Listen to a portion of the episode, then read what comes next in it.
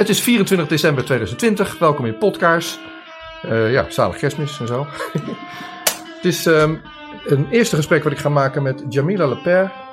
En dat gaat over Julian Assange.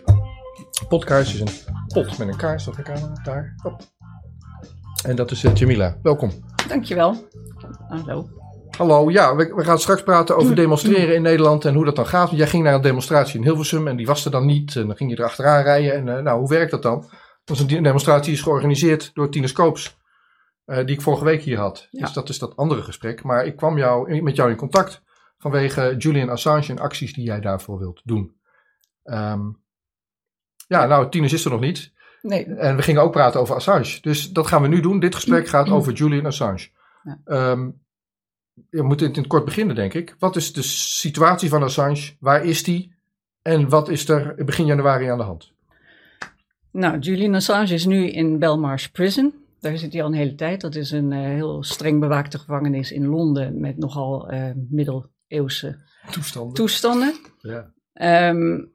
Ik was helemaal niet begaan met Assange aanvankelijk. Ik bedoel, voor september dacht ik net zoals iedereen dat het een beetje een raar iemand was. Dat hij misschien 2 vrouwen verkracht had, dat wist ik dan nog. En dat hij misschien zijn persoonlijkheid, er was iets van poepsmeren in de ambassade in Ecuador. Iedereen, dus als je niet verdiept, dan is dat wat je weet.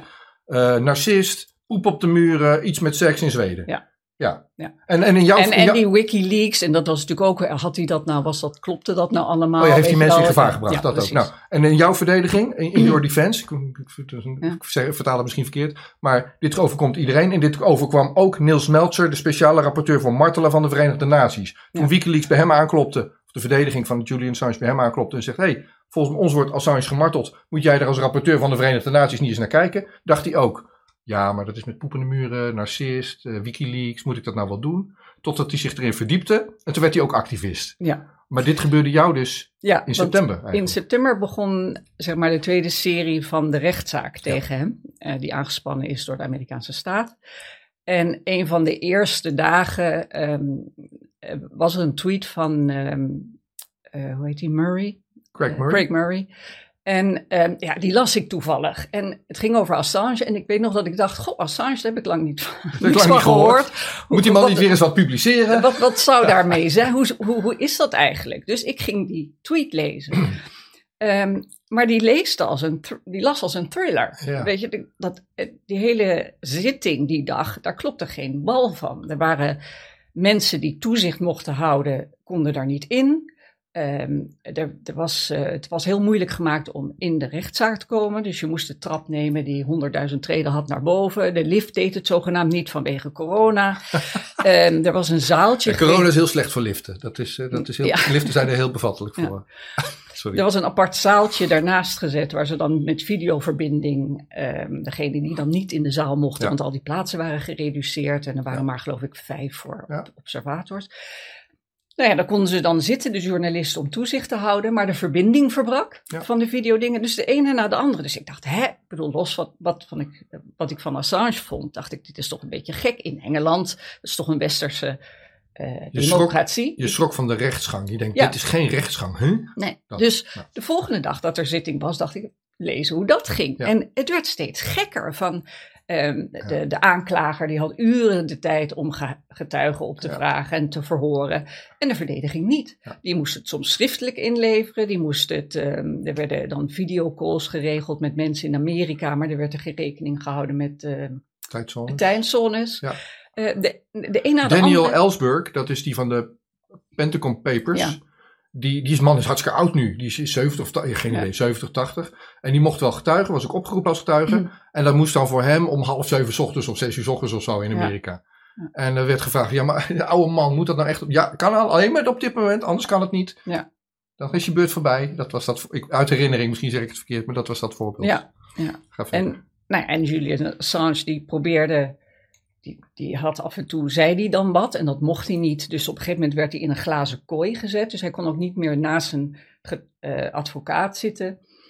En kon alleen maar communiceren, weet ik wel hoe, maar met briefjes. En anders moest hij zo hard praten dat ook de aanklager het hoorde. En, dus het, ja, ik begon steeds meer die tweets te volgen van wat is dit voor een rare toestand. En daardoor begon ik meer over Assange te lezen. Ja. En er is een journaliste, Stefania Maurizi. En die schijnt de enige journaliste geweest te zijn die ooit die verkrachtingszaak heeft uitgezocht. Die heeft toen die... Ja, ga verder. Kijk, bedenkelijk. Nee, helemaal niet. Ik zit te bedenken in mijn hoofd van enige journalist. Wat zij deed... Stefania Maurizi is een journalist uit Italië. Mm-hmm. Is verbonden aan Repubblica. Is een hele grote nieuwsoutlet in Italië. Daar schrijft ze veel voor. En zij heeft... ze is niet de enige journalist...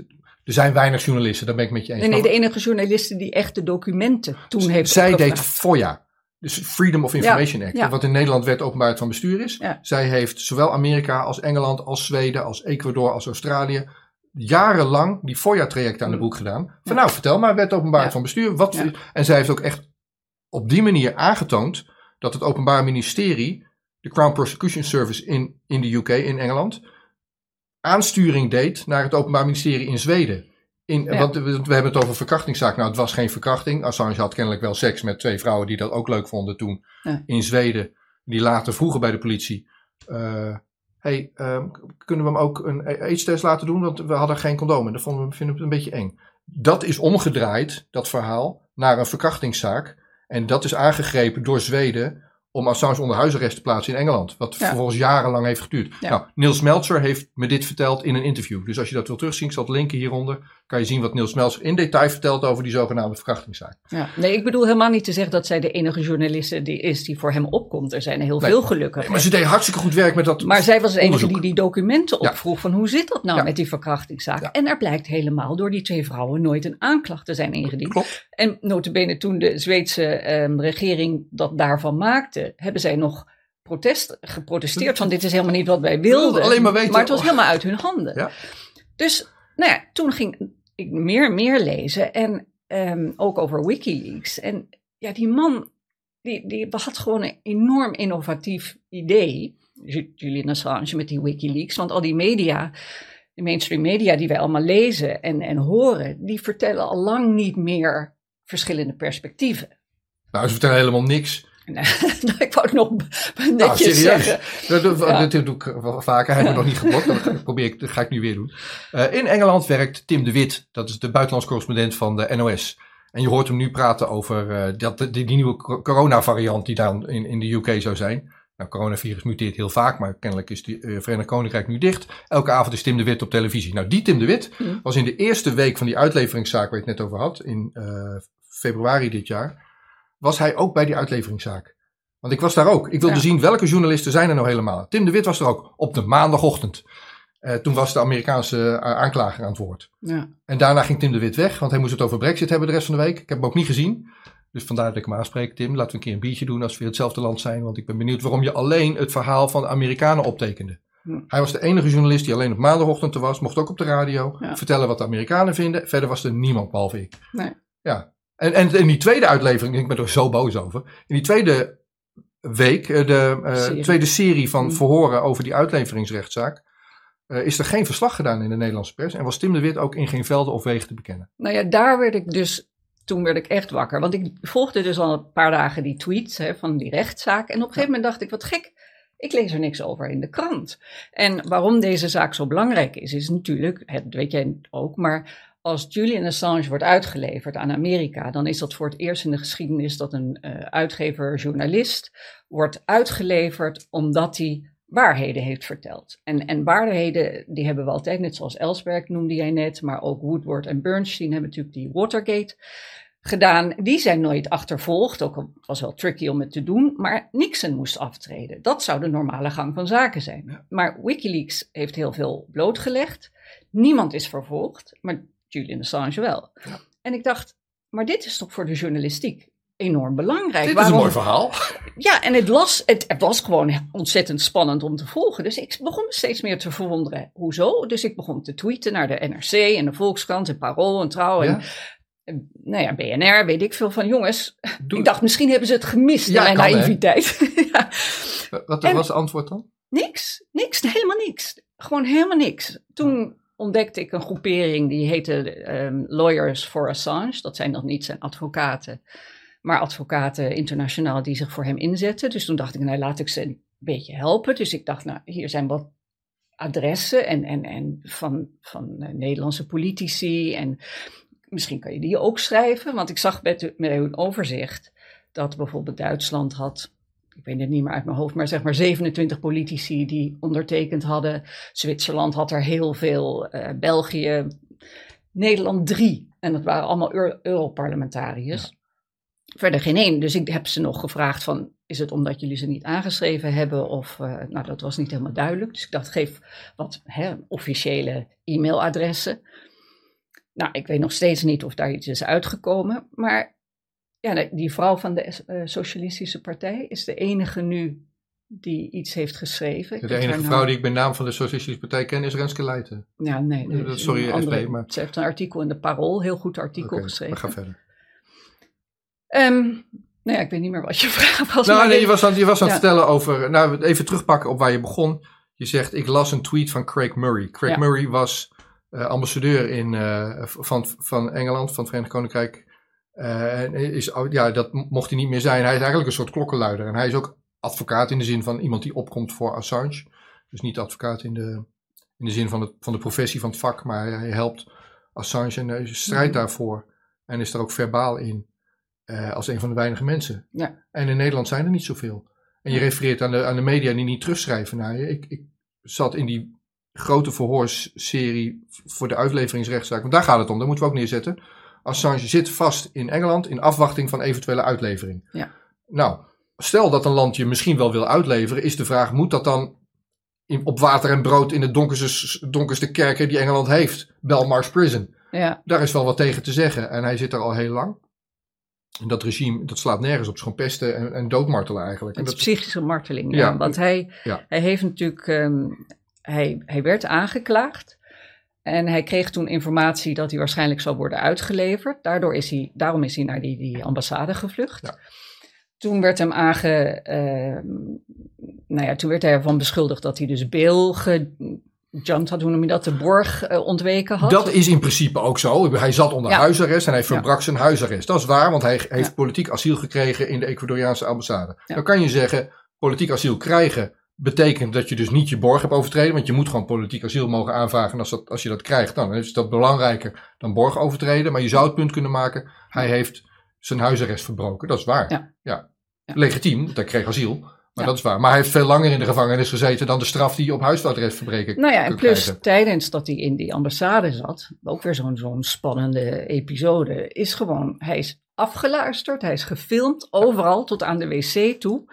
Omdat de beveiliging van de Ecuadoriaanse ambassade werkte samen weer met een casinobaas in Las Vegas, die weer met de CIA, de NSA, weet ik veel wat. Maar het is gewoon niet te geloven welke armen er allemaal spelen. En al zijn gesprekken met zijn advocaten zijn dus allemaal afgeluisterd. Ja. En op basis daarvan zou die hele rechtszaak al verworpen moeten worden. Ja. Want het is illegaal verkregen informatie. Ja. Heeft de rechter niet gedaan. Ja. De rechter is ook nog een verhaal apart. Je hebt je goed verdiept. Dit is allemaal sinds september. Ja, ga verder. Ja, die rechter die aanvankelijk was een hogere rechter aangewezen. Maar die blijkt allemaal verstrengeling van belangen te hebben, want haar man werkt geloof ik bij de inlichtingendienst of gerelateerde dingen voor Engeland, dus dat kan dan weer niet. Maar de rechter die ze nu hebben is haar subordinate, zou ik zeggen. Ondergeschikte. Ja. En die moet natuurlijk doen wat haar baas ook goed vindt, dus zo onafhankelijk is dit helemaal niet.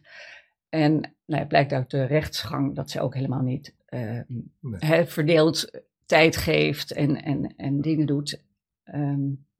Maar de uitspraak is dus 4 januari. Waarschijnlijk gaat het dan gewoon door, omdat allebei gaan ze natuurlijk het aanvechten. Ja, ik heb, dat zal ik ook hieronder linken. Ik heb een live uitzending gemaakt op 3 november rond de Amerikaanse presidentsverkiezingen. En dat deed ik samen met een podcaster vanuit Mexico. Geopolitics and Empire, hartstikke leuk kanaal. Dus Engels kan volg hem ook. Maar onze eerste gast was Kristen Hrafnson. Dat is nu de editor-in-chief van WikiLeaks. Ja. En die zei dat ook. Het maakt niet uit wat de uitspraak is. De andere partij zal ongetwijfeld in beroep gaan. Dus als Assange uitgeleverd wordt, dan gaat de verdediging in beroep en dan duurt het nog weer een jaar of langer. En als die vrijgesproken wordt, dan gaat Amerika in beroep. Dus dan gaan we ook een nieuwe ronde in. Ja, maar terugkomend op die ambassade. Toen op een gegeven moment was er een wisseling van de macht in Ecuador. Ja. De verandering van de president. En toen kwam ineens die smeercampagne. Want dat hele traject is gewoon een zwartmaakcampagne om hem te bezoedelen. Die nieuwe ambassadeur, of de ambassadeur van dat nieuwe regime, die begon toen te zeggen van dat hij poep aan de muur had gesmeerd en dat de situatie in de ambassade niet meer te houden was. Maar dat was ongeveer een maand nadat de Ecuadoriaanse regering 4 miljard had gekregen van de Amerikaanse. Ja. Dus het is allemaal erg fishy. Nou, ik vind het super hoopvol dat je zoveel dossierkennis hebt. Ik ken je niet, het is de eerste keer dat we elkaar tegenkomen. Ja. Hier is iemand die een tweetje ziet van Craig Murray en die denkt, wacht even, hold my beer. Ik ga eens even kijken wat hier aan de hand is. En je hebt al die informatie ook van de verandering van de macht in Ecuador. Wat als gevolg had de verandering van de ambassadeur. Ja. En dan een lastercampagne op de naam van Assange. Ja. Dat is wel een hoop uitzoekwerk voordat je dat allemaal scherp hebt. Ja, en na die wisseling is dus de deur opengelaten. Ja, ik zeg dit maar voor mensen die dit nog niet weten. Ja? Is de deur opengelaten van die ambassade en daardoor is Assange kon naar buiten. En dat hij naar buiten kwam als een soort wilde catweasel-achtig iemand was omdat ze hem al weken toiletspullen hadden onthouden. Hij kon zich niet scheren. Dus het is één grote... Dus van de ene... verbijstering viel ik gewoon in de andere. En nu zit hij daar dus heel lang in die Belmarsh Prison. Eigenlijk als je borg ontwijkt, krijg je geen gevangenisstraf in Engeland. Er zijn er geloof ik 2 die dat nu hebben, waarvan Assange 1 is. En zeker niet zo lang. Ik geloof dat het 2 weken is of zo. Nou, hij kreeg 50 weken die al lang voorbij zijn. Volgens mij gaat hij nu naar, ik weet niet welke week het is, maar het is 2 jaar, 1,5 jaar. Nou ja. Dus hij zit daar nog steeds. Eerst werd hij in eenzame opsluiting gedaan, zogenaamd voor medische redenen. Kreeg hij medicijnen toegediend waarvan hij niet wist wat het was. Dus die hele situatie is zo bizar. En intussen zwijgt de hele Nederlandse media, maar ook de Engelse. En nu heeft gelukkig The Guardian, nadat protesters of demonstranten voor de deur hebben gestaan, heeft nu eindelijk een artikel geschreven. De New York Times heeft eindelijk een artikel geschreven. Fox News nota bene heeft een interview gedaan met de verloofde van Julian Assange, Stella Morris. Dus er begint wel wat te komen, maar in Nederland blijft het muisstil. Ja. En ik heb geprobeerd een demonstratie op te zetten eerder, maar omdat mensen het niet weten... is de reactie. Hè? Ik heb Bijbrun van Haga bijvoorbeeld, heb ik op een gegeven moment gevraagd, wat is jullie standpunt eigenlijk met Assange? Vroeg ik een paar dagen. En volgens mij weet hij ook gewoon niet van de situatie, want hij gaf een antwoord in de trant van, nou ja, het zal wel zijn om wat hij gedaan heeft. Maar Assange heeft niks gedaan. Ik denk dat het heel belangrijk is om uit te leggen wat WikiLeaks was. Omdat de media niet meer waarheden rapporteren en alleen maar een eenzijdige belichting van waarheid geven, weten wij een heleboel dingen niet als lezer. En Julian Assange dacht, wat is nou de beste manier om waarheid te brengen naar mensen, zonder dat je aangevallen kan worden van dit is jouw mening of is jouw perspectief. Ja. Dus ik maak een website en daar kan ik dan documenten op ontvangen. Gewoon de originele documenten. Dus zonder mijn inmenging kunnen mensen zelf lezen wat overheden of grote machtshebbers aan onjuiste dingen doen. Hè, criminele praktijken. En dat was natuurlijk heel nieuw. Voor het eerst hadden journalisten, maar iedereen toegang tot bronnen waar ze zelf konden zien. Die heeft dat geschreven, die heeft dat gezegd en dat is gebeurd. Dus dat was ontzettend innovatief. En die man is ook ontzettend slim en heel wijs. Ik bedoel, hij is, als je zijn interviews leest of de dingen die hij te zeggen heeft, dat wist ik dus ook niet van tevoren voor september, want ik heb hem gewoon nooit zo gevolgd. Maar het is een ontzettend inspirerende man. En het is gewoon echt crimineel wat er met hem gebeurt. Wat er is gebeurd in die uitleveringszaak is, zoals ik het dan uitleg, is... WikiLeaks publiceerde over oorlogsmisdaden begaan door de Verenigde Staten in het Midden-Oosten. Onder andere. Ja, nou maar goed, in ieder geval dat stukje van wat WikiLeaks publiceerde, Dat is waarom die wordt uitgeleverd. Waarom de Amerikanen hem willen hebben als voor uitlevering. Ja. Er zijn nog veel meer verhalen die gemaakt zijn door WikiLeaks. Veel meer informatie die gepubliceerd is. Veel meer dossiers. Ja. Het eerste wat dan in me opkomt is e-mails van Hillary Clinton bijvoorbeeld. Daar hoor je nog wel eens wat over. Er wordt allerlei lasterdingen gedaan. Er wordt ook gezegd iets met Rusland. Zal allemaal wel. Dat is allemaal niet een onderwerp van gesprek voor die uitleveringszaak. Die gaat specifiek over de rapportage over oorlogsmisdaden begaan door de Verenigde Staten in het Midden-Oosten. En die waren ook echt. Het allerbekendste daarvan is een filmpje waarin een gevechtshelikopter burgers en journalisten doodschoot in Irak. Ja. En daar willen de Amerikanen hem voor hebben. En een van de punten die ze maken is in reactie op wat je zegt, wat WikiLeaks is als platform. Kijk, Wiki is een softwarepakket. Net zoals Wikipedia. En dat kan je leuk gebruiken om documenten te delen, zeg maar. En dus op basis van zo'n oplossing is die WikiLeaks website begonnen. En een van de dingen die de Amerikanen zeggen is: je hebt unredacted, zonder redactie te voeren, alles op het internet gezet. En daarmee mensen in gevaar gebracht. Dat is dus gewoon niet waar. Dat is ook aangetoond door de verdediging. We hebben wel gekeken naar de documenten. We hebben niet alles online gezet. Maar ja, andere partijen beschikken ook over die documenten. Die waren er nog eerder bij dan wij. Die hebben het gepubliceerd. We hebben de Amerikaanse overheid zelfs gebeld. En gezegd, jongens, jullie moeten even opletten. Want het is jullie informatie die daar op straat ligt. Moet je even wat aan doen. Want het is voor jullie mensen misschien gevaarlijk. Dit verzin ik niet. Dit kan je terugzien in de documentaire Risk van Laura Poitras. Daarin zie je ook gewoon dat telefoontje gemaakt worden. Want zij was op dat moment Assange aan het volgen. Ja, dat circuleert nu weer, die tape. Ja. Nou, maar ik ben zo hoopvol met mensen zoals jij die dan zeggen, nou, ik zag dat mailtje of die tweet van Craig Murray en ik ging me eens even erin verdiepen. Ja. En ik zie ook dat het weer begint te leven en dat mensen zich erin verdiepen. Want, ja, maar veel te weinig, want ze begrijpen gewoon niet, elke onderzoeksjournalist in Nederland die iets wil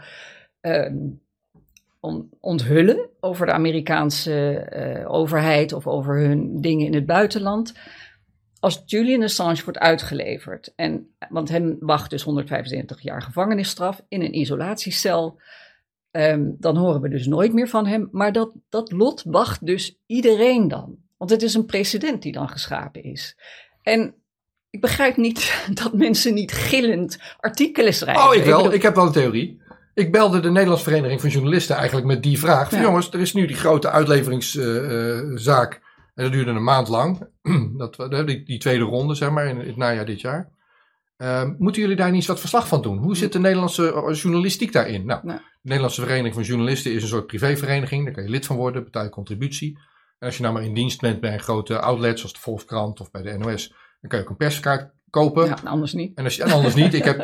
Of ik dat wil of niet is een tweede, maar je kan niet zomaar aan een perskaart komen. Ja. En alleen als je die hebt, kan je een internationale perskaart kopen. En alleen als je die hebt, kan je misschien ook nog eens een keertje zo'n rechtszaak volgen, zoals in Engeland. Dat is een beetje de volgorde. Dus ik belde de Nederlandse Vereniging van Journalisten van, hoe zitten jullie daar nou in? En dat was een beetje een hakkelend gesprek. En die meneer die zegt ook van, iets met poep aan de muur en heeft toch mensen in gevaar gebracht. En ik weet het allemaal niet, is me ingewikkeld en ik weet het niet.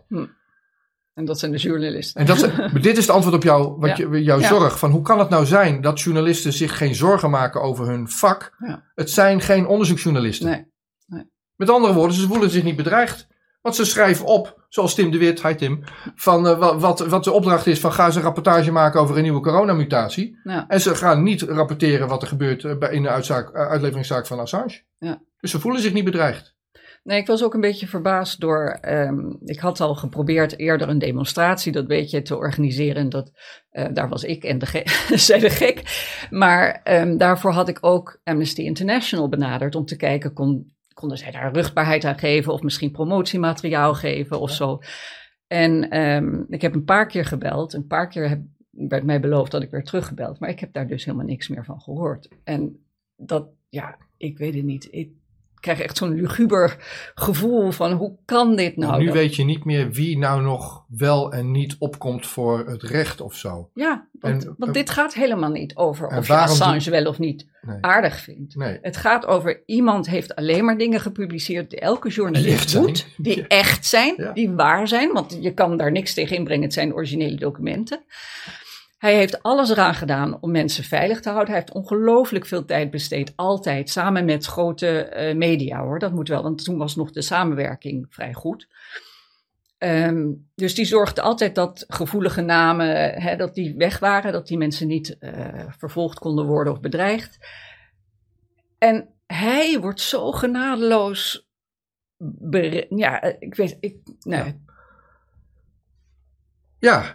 Dat is dat heb je. Ja, je vat het goed samen.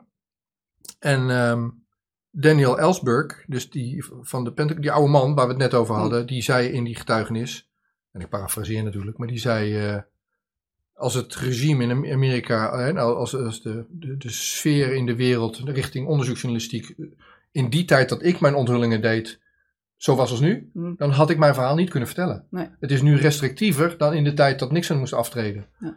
En dat was nogal wat. Een andere getuigenis, dan stoppen we over dat stukje van die uitleveringszaak.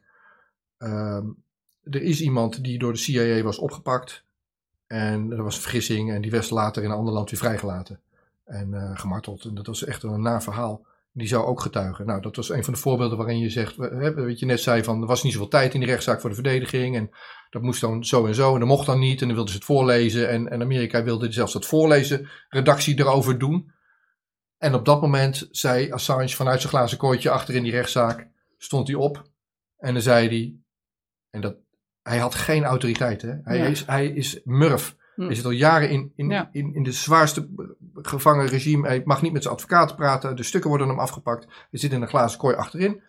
En hij stond op en zei, maar dit ga ik niet accepteren. Ja. Niet in mijn rechtszaak. Ja, daar wordt niet de stem van een slachtoffer wordt niet... Je gaat niet iemand die door de CIA is opgepakt, gemarteld en in een ander land is gedropt en die in mijn zaak komt getuigen over wat hem is overkomen, die ontneem je niet het woord. Ja. En Assange had daar de autoriteit. Ja. Iedereen was stil, ook de rechter. En uiteindelijk werd die getuigenverklaring dan wel netjes voorgelezen.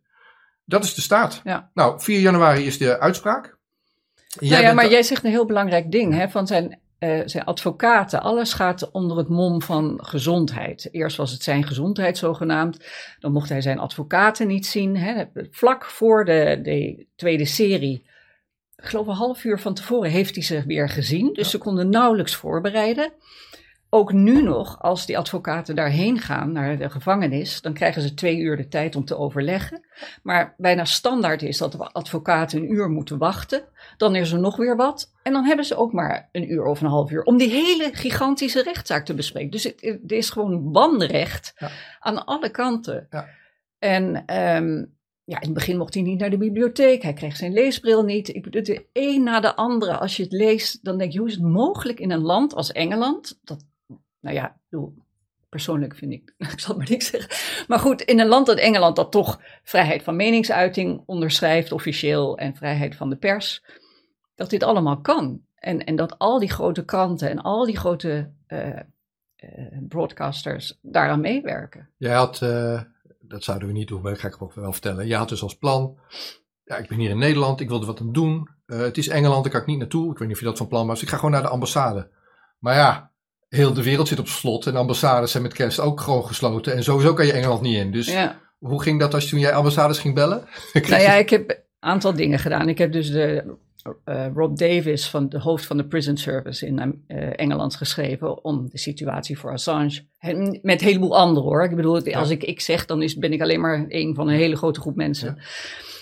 En geschreven om hoe zit het nou met hem, met zijn isolatie en weet ik veel wat. En dan krijg je dus een hele lange e-mail terug met allemaal fantastische beschrijvingen hoe het allemaal geregeld is in die Prison Service. Helemaal niet specifiek op Assange. En aan het eind staat...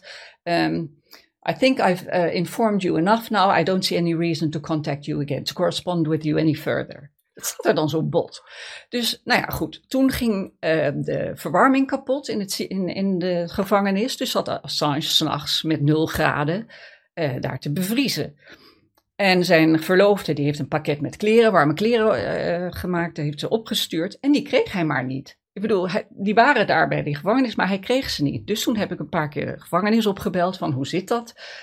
Wanneer krijgt hij nou zijn ding? En dan krijg je dus elke keer een ander antwoord. De eerste keer is van, I can assure you Mr. Assange is very well. En die berichten krijg ik niet. Fijn om te horen. Dus dan bel je weer van, heeft hij het nu? Nee, daar is een procedure voor. Want als dan zo'n pakketje komt, dan moet het eerst 72 uur in quarantaine. Ja. En dan moet het buiten onderzocht worden, buiten de gevangenis. En dan moet het in de gevangenis onderzocht worden. Dan moet het naar reception, dan moeten daar weer een aantal dingen. Dus het duurt even. Maar het was al 2 weken geleden dat ze het had gestuurd. Dus een paar dagen later belde ik weer. Heeft hij het nu weer? Ja, weer die procedure beschreven. Maar de pakketjes worden alleen maar het weekend bezorgd. De post, de gewone brieven worden wel.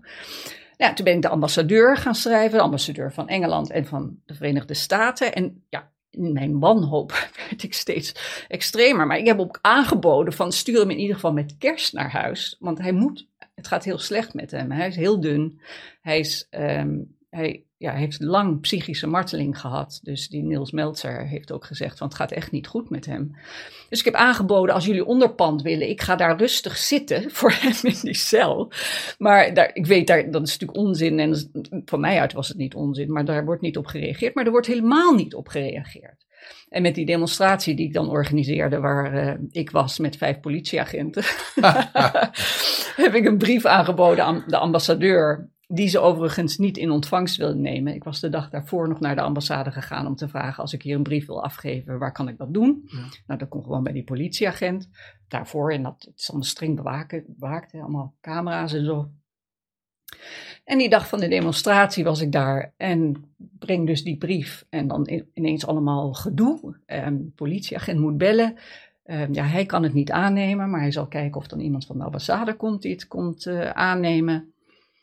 En dan krijg je dus bericht van nee, ze kunnen het niet aannemen, je moet het met de post doen. Dus sta je dan met je brief voor de deur. Maar op de e-mails en de brief is misschien nog wat te kort, heb ik nog geen reactie gehad, terwijl de Engelse ambassade aangaf dat ze binnen 3 dagen zouden reageren. Intussen blijf ik maar tweeten en dat doe je goed. Je bent niet de enige die dat doet. Nee, er zijn heel veel mensen. Er zijn ook acties, schrijf Assange, dat kan je ook nog steeds doen. Ik weet niet of je het nu op de post doet of het nog aankomt voor die uitspraak. Maar dat maakt niet uit, alsof hij na 4 januari niet in die gevangenis zit. Dus schrijf Assange, zal ik ook hieronder linken. Het adres van die gevangenis, die staat, het is gewoon publiek bekend. Met zijn gevangenisnummer, gevangenennummertje. En als je het goed doet, dan krijgt hij in ieder geval post. En die brieven naar de ambassadeur, die werken ook. En brieven naar Engeland werken ook, want ze krijgen dat heus wel, ze zien dat heus wel. En dat is publieke druk. En zolang we dat blijven doen, is er wel hoop ook op... en er is een klein beetje hoop op dat Trump natuurlijk een pardon gaat geven. Die zit nu in een soort bui van allemaal pardons in zijn laatste fase van... Nou, hij denkt niet zijn laatste fase, maar de laatste fase van deze presidentschap. Hij heeft dat nog niet gedaan... En er wordt wel aan alle kanten nu, hè, vandaar dat Fox News uitzending en Nils Melzer die nu een officiële brief aan Trump heeft geschreven om die pardon aan te vragen. Dus daar is de hoop eigenlijk op, dat zou de snelste afwikkeling zijn van deze hele zaak. Maar ik denk waar we het ook niet over gehad hebben is die Espionage Act. Dat het dus voor het eerst is dat een journalist, uitgever onder een espionage wetgeving wordt terwijl hij is geen Amerikaanse burger, hij heeft niet gespioneerd, hij heeft gewoon documenten gepubliceerd. En daar was in die rechtszaak, die tweede serie, was ook nog een discussie over. Hè. Dat probeerden ze aan te tonen, dat hij geen journalist was, dat hij geen publisher was. En dat hebben ze verloren, dat argument. Ja. En nou broed je nog om iets te doen misschien in het weekend voor 4 januari. Voor 4 januari, ja, dat zou... mooi zijn als wij nog iets als Nederland kunnen doen. Want in Engeland zijn ze natuurlijk aan het demonstreren. In Australië zijn ze aan het demonstreren. Duitsland is heel actief. Maar in Nederland is het heel stil. Nou ja, jij bent er. Tristan is er. Die heeft daar demonstraties georganiseerd. Er zijn wel mensen die dingen doen. Mark, die doet dingen. Niet Mark Rutte. Niet Mark Rutte, nee. Nee, ik heb het over de Anonymous Community, waar ook een Nederlandse sprekend iemand heel actief in is. Ja. Dus er gebeurt wel degelijk gebeuren er dingen in Nederland. Maar ja, helaas niet vanuit onze Tweede Kamer. En voor zover ik kan zien, alle 150 niet. En je refereert aan Wiebe van Haga. Ik snap dat je dat doet, want hij is vocaal, hij uit zich in dat coronadebat. Nou ja, van zo iemand denk je, die moet toch wel erg begaan zijn met persvrijheid en vrijheid van meningsuiting. Nou ja, als je het zo vraagt, dan is iedereen begaan. Vraag alle 150 Tweede Kamerleden maar of ze voor persvrijheid zijn. Dan zeggen ze allemaal, ja, dat vind ik belangrijk, persvrijheid. Ik ben helemaal voor persvrijheid. Als je dan vraagt, oké, waarom heb je dan de afgelopen jaren niks gezegd over Julian Assange?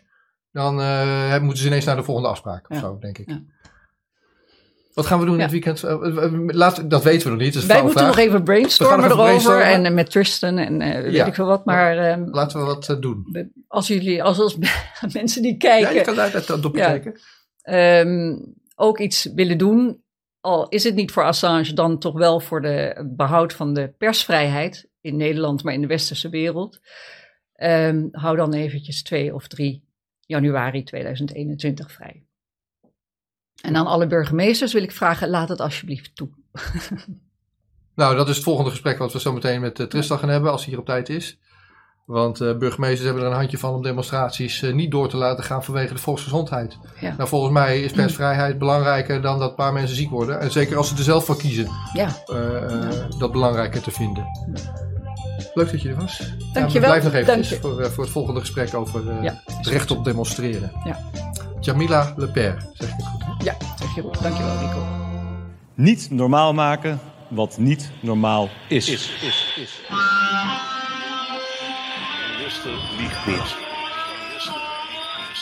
Every nation in every region now has a decision to make. You think I'm joking? Predator drones. You will never see it coming. De Rockies. Laat staan dat ik kan ingaan over vuur.